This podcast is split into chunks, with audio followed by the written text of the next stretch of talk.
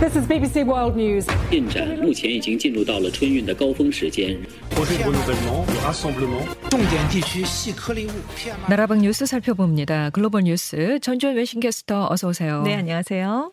우크라이나 동남부 마리우폴 제철소에서 80일 넘게 러시아군에 맞서다가 항복한 군인들. 이 군인들을 어떻게 처리할지가 국제적인 문제로 떠올랐잖아요. 그렇습니다. 우크라이나 측은 부상 군인 53명을 포함한 264명의 군인이 제철소를 떠났다라고 밝혔었는데요. 이 군인들이 지금 러시아군이 통제하고 있는 인근 지역에 분산 수용돼 있는 것으로 알려져 있습니다. 네. 지금 제철소 안에 몇 명의 군인이 더 남아 있는지는 정확하지가 않은데요. 지난 사흘 동안 일단 투항한 우크라이나 군인은 1000명까지 늘었다라고 러시아 측이 발표를 하기도 했습니다. 일단 우크라이나와 러시아 다 제철소를 빠져나온 군인들을 처리하기 위한 협상을 언급하고 있긴 합니다. 이제 구체적인 내용은 알려지지 않고 있고요. 일단 우크라이나 정부는 부상자들의 상태가 안정이 되면 포로 교환 협상을 통해서 송환하는 방안을 추진하고 있는데 이 군인들이 결사항전의 상징이면서 전쟁 영웅으로 여겨지고 있기 때문입니다. 일단 러시아 측은 푸틴 대통령이 포로들을 국제 기준에 따라서 처리할 것을 약속했다. 이렇게 얘기를 하고 있는데요. 하지만 러시아 내부의 목소리는 좀 다릅니다. 송환을 막는 건 물론이고요. 신문, 사형 집행 얘기까지 지금 나오고 있거든요. 아, 네. 그래서 타스 통신은 러시아 연방수사위원회가 이 군인들을 대상으로 전쟁 범죄 혐의 등을 조사할 계획이다라고 얘기를 했는데 특히 내무부 소속의 군사 경찰 조직인 아조 연대가 목표가 될 것으로 보입니다. 이들이 2014년 돈바스에서 우크라이나 군과 칠러 반군 간의 내전이 벌어졌을 때 신나치 극우 세력들이 결성한 민병대에서 출발을 했었는데요. 그때 민간인을 학대했다는 혐의를 받아왔기 때문입니다.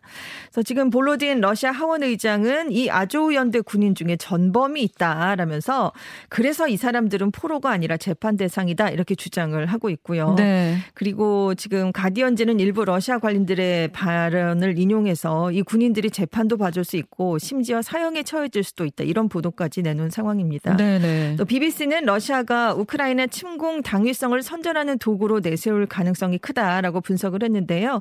왜냐하면 푸틴 대통령이 이번 침공의 명분으로 나치와의 전쟁을 내세웠기 때문에 이들을 석방하기는 좀 어렵지 않겠느냐 이런 전망을 내놨습니다. 네, 나치와의 전쟁을 내세웠었고 그것이 그렇습니다. 이제 아조 연대라는 얘기니까요. 그렇습니다.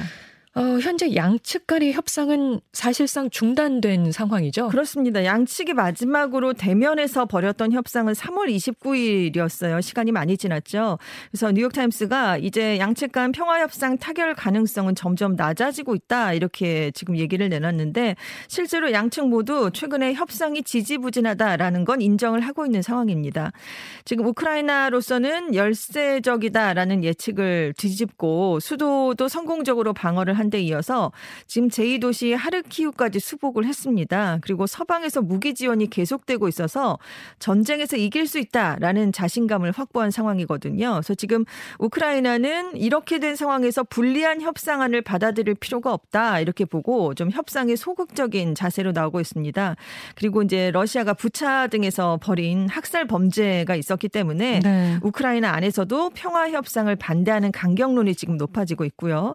또 러시아 로서도 전쟁이 계획대로 진행이 되고 있지 않은 상황에서 별다른 성과도 없는데 협상으로 출구를 모색하기가 어려워졌습니다. 그리고 푸틴 대통령이 여전히 우크라이나 영토의 상당 부분을 통치하겠다라는 의지를 버리지 않고 있기 때문에 음. 평화 협상 타결이 조금 가능성은 많이 낮아졌습니다. 네, 여전히 강대강의 대치가 네. 이어지고 있네요.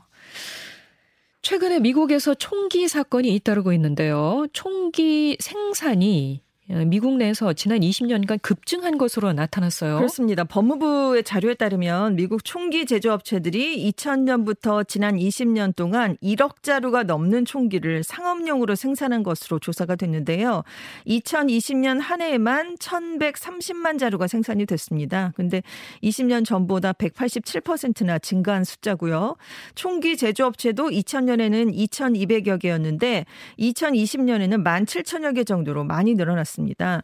근데 지금 가장 큰 문제로 지적되고 있는 게 온라인에서 총기 부품이나 제작 정보를 구하기 쉬워지면서 이제 집에서 조립용 세트나 3D 프린터를 이용해서 사제총을 만들고 있는데 이게 빠르게 확산되고 있다는 점입니다. 왜냐하면 공식 제조사가 만든 총기에는 법무부가 추적할 수 있는 일련 번호가 부여가 되는데요. 이렇게 사제총을 만들면 일련 번호가 없어서 범죄에 악용될 우려가 크기 때문입니다. 네. 실제로 총기 사건이 자꾸 나오고 있죠. 지난주에만도 뉴욕주 버팔로에서 백인 우월주의에 사로잡힌 18세 백인 남성이 흑인 10명을 살해한 사건이 있었고요. 캘리포니아주 교에서는 중국계 이민자가 대만인에게 그리고 위스콘신에서도 농구 경기를 지켜보던 팬들 사이에서 총격 사건이 발생을 했었습니다. 그래서 2020년에는 1만 9천여 건의 총기 살인 사건이 발생을 했어요. 이게 2019년에 비해서 35%나 늘어났고요.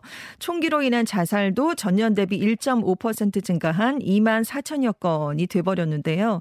전문가들은 2020년에 유독 총기 관련 사건이 급증한 이유로 코로나19 유행 그리고 빈곤으로 인한 스트레스 등을 꼽았습니다. 네. 이게 미국 내에서 또 증오 범죄, 혐오 범죄가 네. 늘어난다는 거. 그러니까요. 이게 또 총기가 이렇게 늘어나는 것과 네. 맞물려서 정말 걱정거리입니다. 그렇습니다. 미국 의회에서 52년 만에 미확인 비행 물체에 대한 공개 청문회가 열렸습니다. 큰 관심을 모았는데요.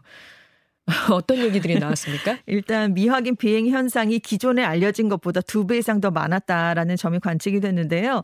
그동안 총 400여 건의 미확인 비행 현상이 있었다라고 보고가 됐습니다. 근데 기밀 해제된 영상이 최초로 공개가 됐어요. 그래서 전투기 조종석 옆을 구형 물체가 순간적으로 빛을 내면서 지나치는 모습이 포착된 이런 영상이었습니다. 이거는 뭐 많이 봤을 걸요. 그렇습니다. 아마 많은 분들이.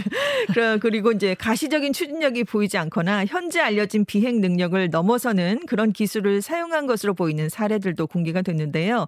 근데 가장 관심을 끌었던 게 그런 외계인의 증거를 밝혀냈느냐 이거였는데 역시 밝혀내지 못했습니다. 그래서 그 어떤 물증도 갖고 있지 않고 그리고 이제 그 미확인 비행 물체와 미국 조종사 사이에 통신이 이루어진 적도 없다. 지금 이렇게 얘기가 나왔고요. 그래서 별별 얘기가 다 있잖아요. 사막 네. 한가운데. 예, 그렇죠. 비밀 깊은 곳에.